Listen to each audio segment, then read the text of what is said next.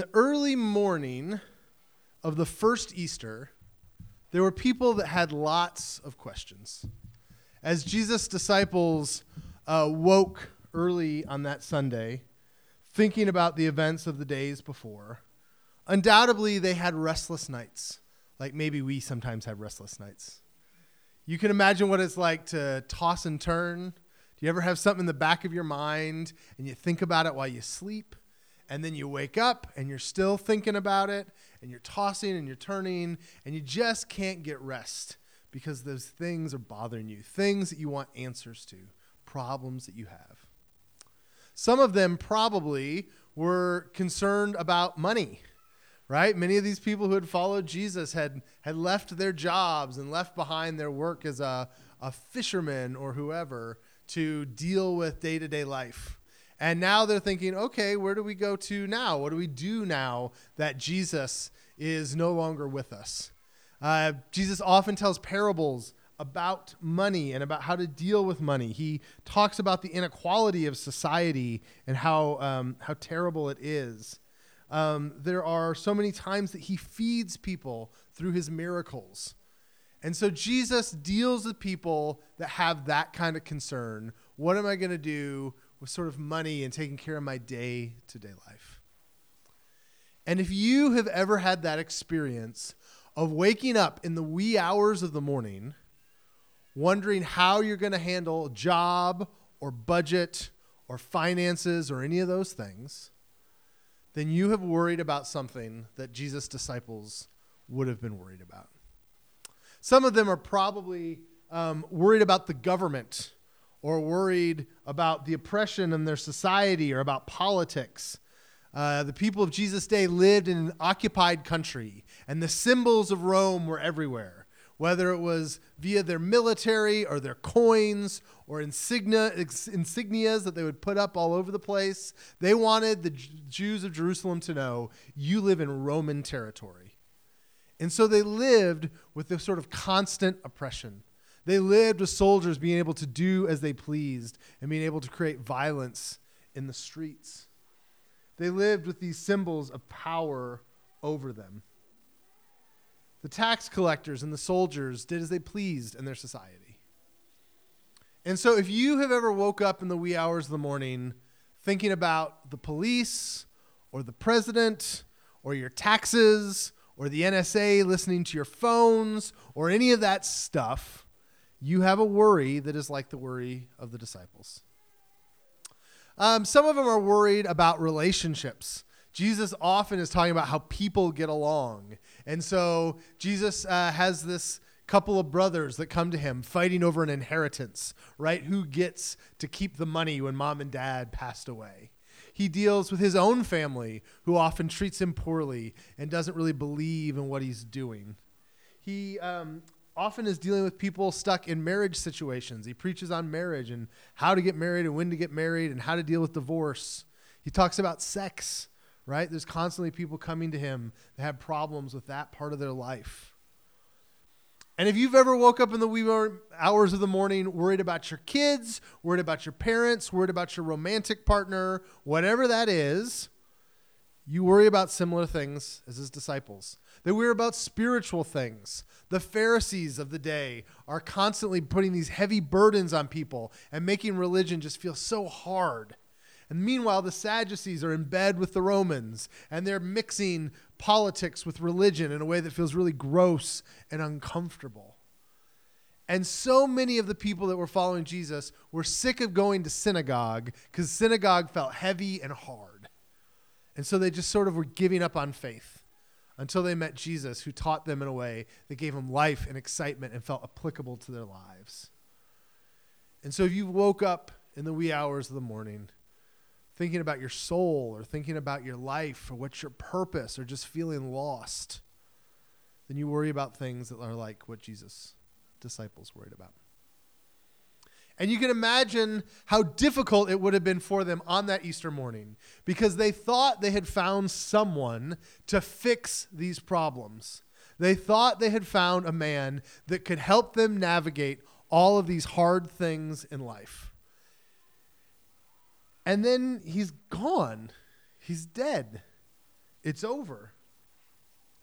And you can imagine all of the hope that they would have put in Jesus being gone. Some of them were depending on another miracle for their meal that week. Some of them were depending on a revolution to make them finally feel safe from the Romans. They were depending on his great teachings to help them in their relationships, his sage advice to help them deal with spiritual life. And now it is gone. And if you can imagine just for a moment that that Easter morning would feel kind of like the Monday after you got fired from a job. You ever had that experience? Maybe you lost a job the week before, and that weekend you kind of just do whatever you want to do, right? Because you lost your job, you're bumming. You're going to watch as Netflix, much Netflix and glasses of wine as you want, right? To try to deal with this loss. And then Monday morning, as you wake up, everybody else starts going to work and you're stuck at home going, What am I going to do with my life? And that is the moment of Easter morning. We always forget Sunday's not a day off for ancient people, right? They got Saturdays off, but six day work weeks. And so Jesus dies Friday night, all day Saturday, the morning, and then Sunday morning, uh, uh they're waking up going, What am I going to do now as my new week starts? How am I going to solve this? And you can imagine some of the things they would jump to. Ironically enough, the hard things that we deal with are often the things that we go to. So um, some of them would have immediately jumped right back into revolution and into politics, right? Some of them, like we hear that there's a zealot, like a terrorist, that is kind of one of Jesus' followers that he kind of was helping to probably be a little less violent and less concerned about things. You can imagine him going, We got to find the next revolutionary. Jesus wasn't the one, but we were close this time. And they're automatically thinking about if we could only get a leader like us in place, right? If we could only overthrow these Romans, it'll fix everything.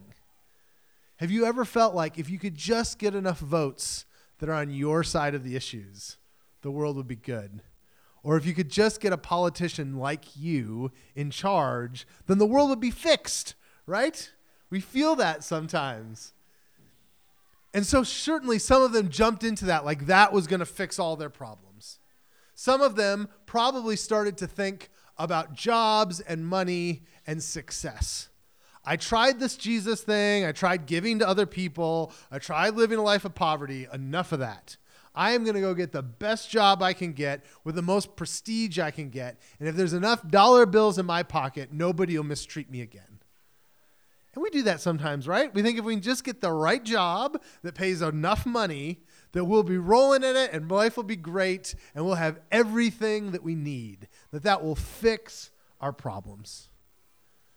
The list could go on and on and on. I could give you so many things. What are things we throw ourselves into that we think will fix things? Maybe it's sex, maybe it's entertainment, maybe it's experiences or relationships or accomplishments or religion or exercise or nature, or maybe it's just despair. I'm not going to look for life in any place. I'm just going to sit here and cry until it's over. Because there's days you feel that way too. And I think the question for us is the question that Anne just read in the story.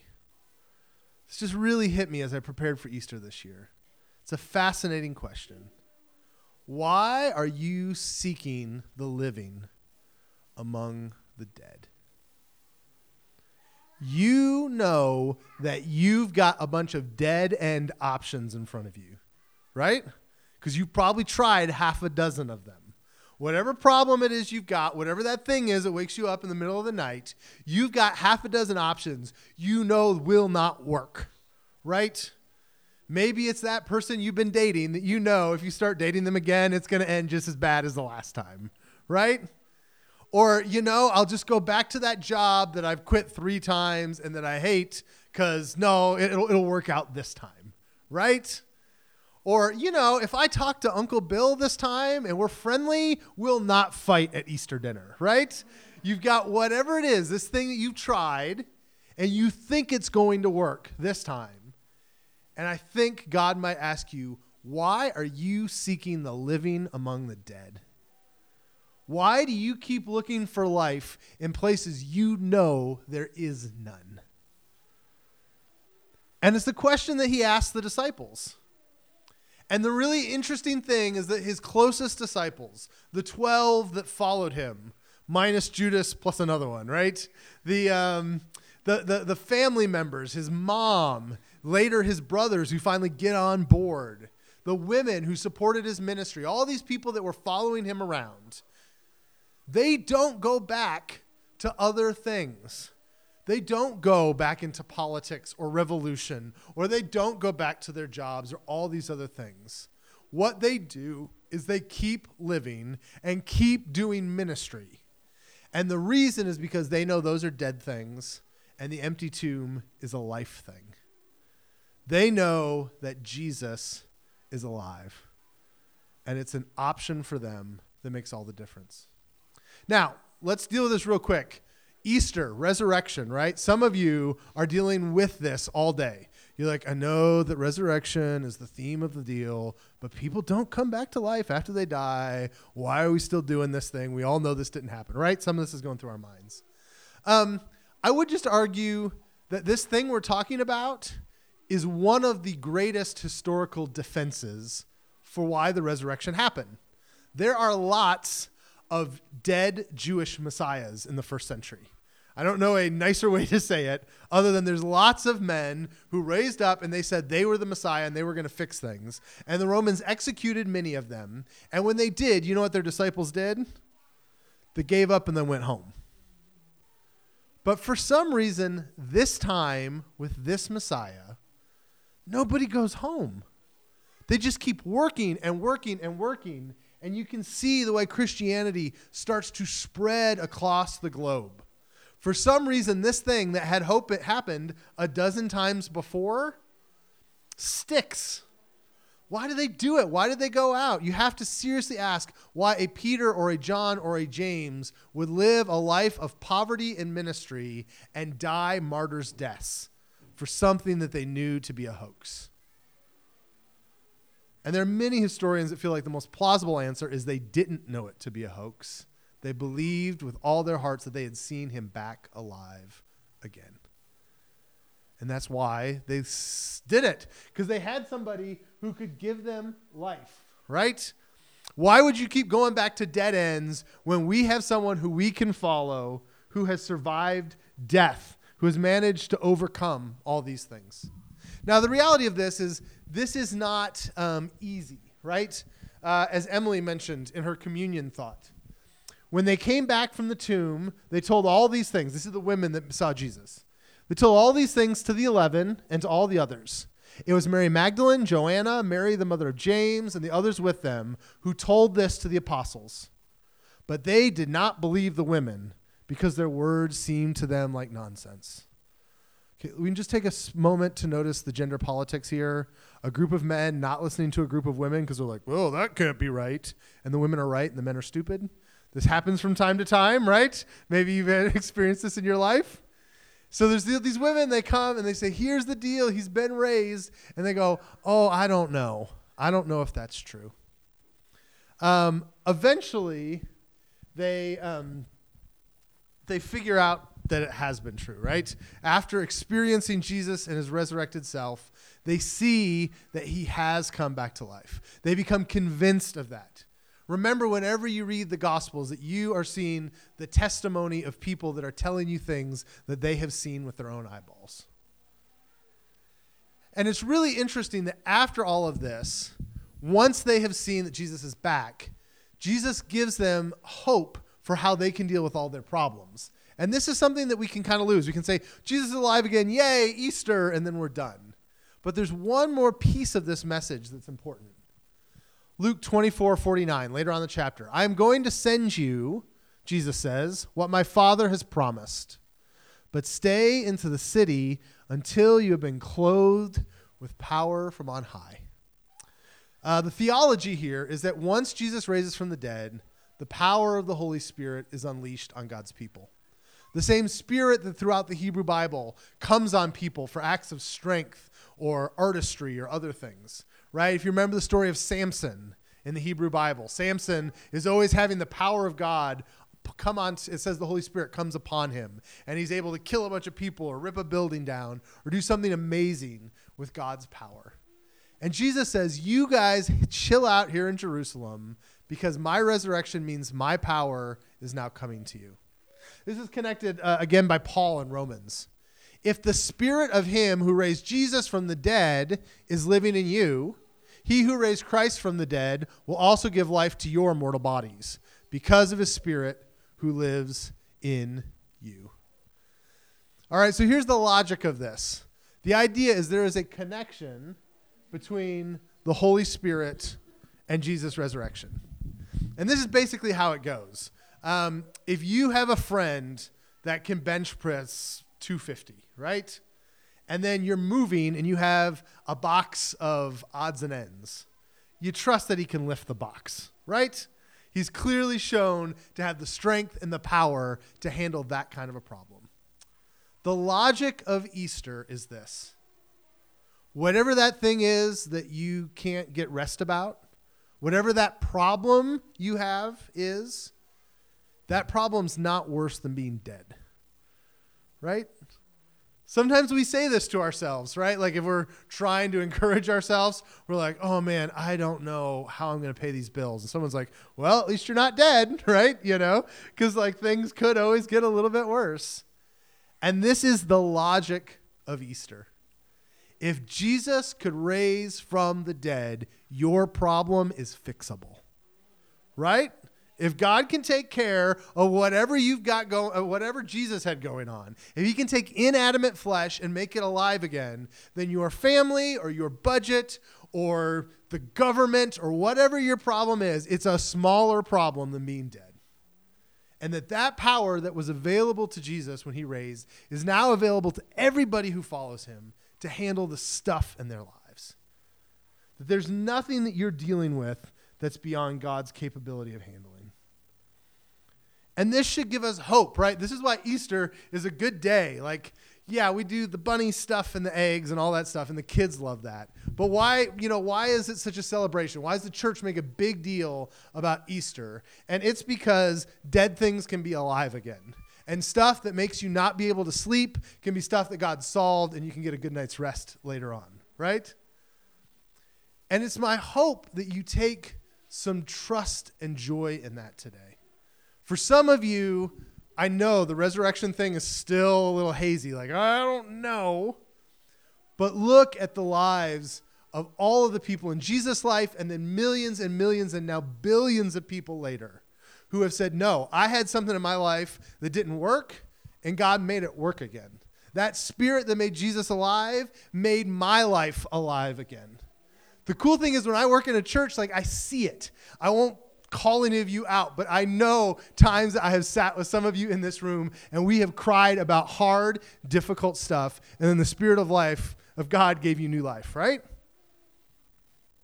And if you are looking for life, don't look for it among the dead. Don't go back to the same junk that holds you back.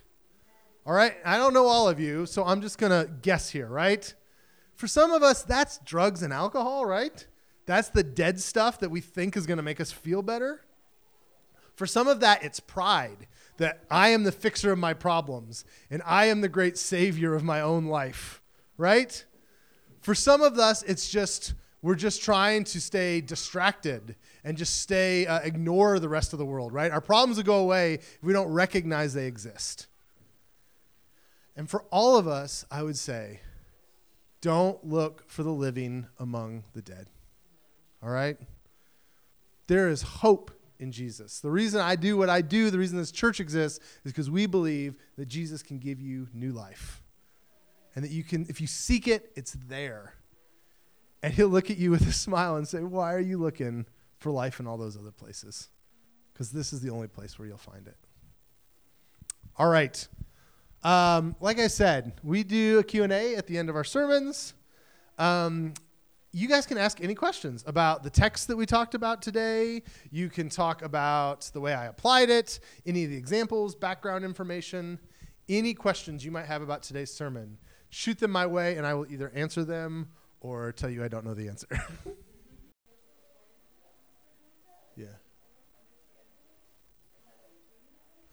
No, that's a really good question. So, yeah, they, they kind of don't believe. Thomas is the best example of this, right? Uh, Thomas is so, Thomas, uh, the disciple, is so disenfranchised that he's stopped going to church, right? Like, that's kind of a weird way to think about it. But he's not hanging out with the disciples when Jesus first appears.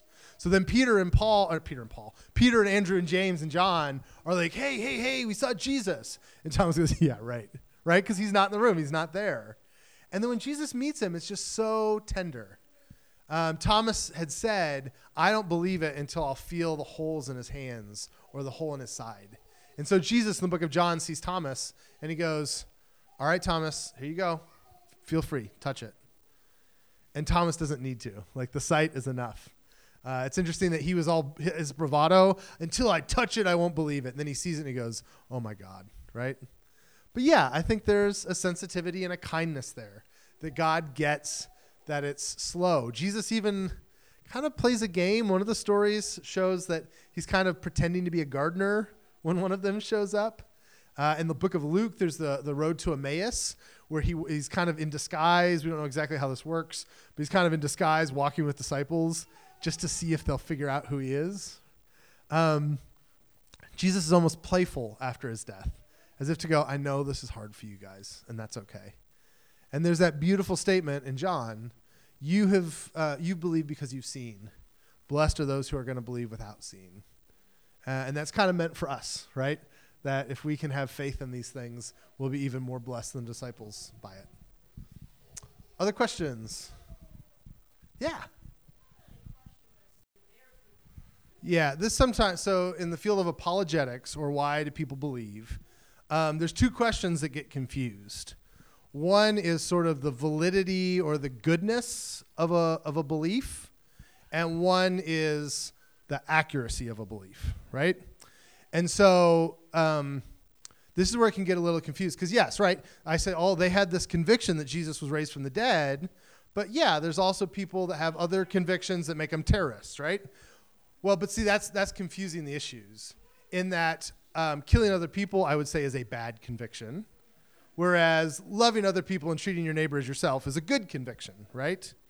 The question is historicity, right? How historical is it? And many of these people that say have a conviction that causes them to be murderers, um, usually they are convinced in their mind of the realness of the thing that they're doing, right? They don't do it because they believe it's a fairy tale, they do it because they believe it's real. And this is helpful for the argument about the first Christian authors in history. Sometimes we hear, oh no, Peter, Andrew, and James and those guys, they knew this was fake and they wrote these books anyways. Just, that seems bizarre to me. You, you don't give your life and die for something you know is fake, right? There would become some point before they crucified Peter upside down where he would have gone, you know what? I'm just joking. This isn't real. And so, right, right, right. Yeah, so the, the idea is um, you know, how do we know it's that, you know, the resurrection? What evidence would there be that the resurrection is real and historical? And the argument is the people who knew him most, the people who were around the resurrection, died claiming it true. And people tend not to die for things that they, that they know to be false. Now, then we go, okay, if it's true, that's fine, but is it good? Right? True and good are different questions. And I think that's what gets into your question. Yeah. Yeah, yeah, yeah, yeah, exactly. Just because something's true doesn't mean it's good, and just because it's good doesn't mean it's true. And so we were kind of dealing with that true question, but the good question then would be another question to deal with. Yeah. Other questions? Yeah. Right, yeah, yeah, exactly. Um, so the goodness, a lot of it is that you hold it up to the standard of Jesus' own teachings, right? uh, treat your neighbor as you'd like to be treated, which is just a quotation from, from the Hebrew Bible, right? Um, much of what you're talking about obviously fails that standard of Jesus, right? Like the most basic ethical standard that anybody could have and understand Jesus to teach is to treat other people the way you want to be treated. So obviously those things would fail. Um, I would I would push a little bit back on the premise of that. I think there are versions of Christianity that focus on a personal relationship with God. but uh, certainly the medieval Catholic Church did not teach that, right? There was a pope and there was his teachings, and you had to go through him to get to heaven or to have any communication. They really didn't even encourage literacy often, like in the Middle Ages. You just trusted what the priest told you. And this is the debate that happens after the invention of the printing press and Martin Luther, right? Is Martin Luther's going around saying, oh no, we believe in priesthood of all believers. Everybody can be connected to God. And the Catholic Church goes, no, no, no, no, no. You've got to go to the priest to talk to God. And much of that conflict you talked is actually they're over whether or not you can have personal connection with God or not. And so, um, yeah, I mean, there are all these terrible things. Um, as a Protestant kind of guy, I would say that um, historically, the direct connection with God people actually went in the direction more of the Amish than the direction of the Crusades right? It's actually a more established hierarchical religion that tends to then go to war and things like that. Whereas the more pietistic religions look like the churches of the Brethren and the um, and the Amish and the Mennonites and people like that that tend to be a little more pacifistic. So, is that a decent enough answer for now? Yeah, yeah, yeah. he asked me a question he knows doesn't have an answer. Any other questions?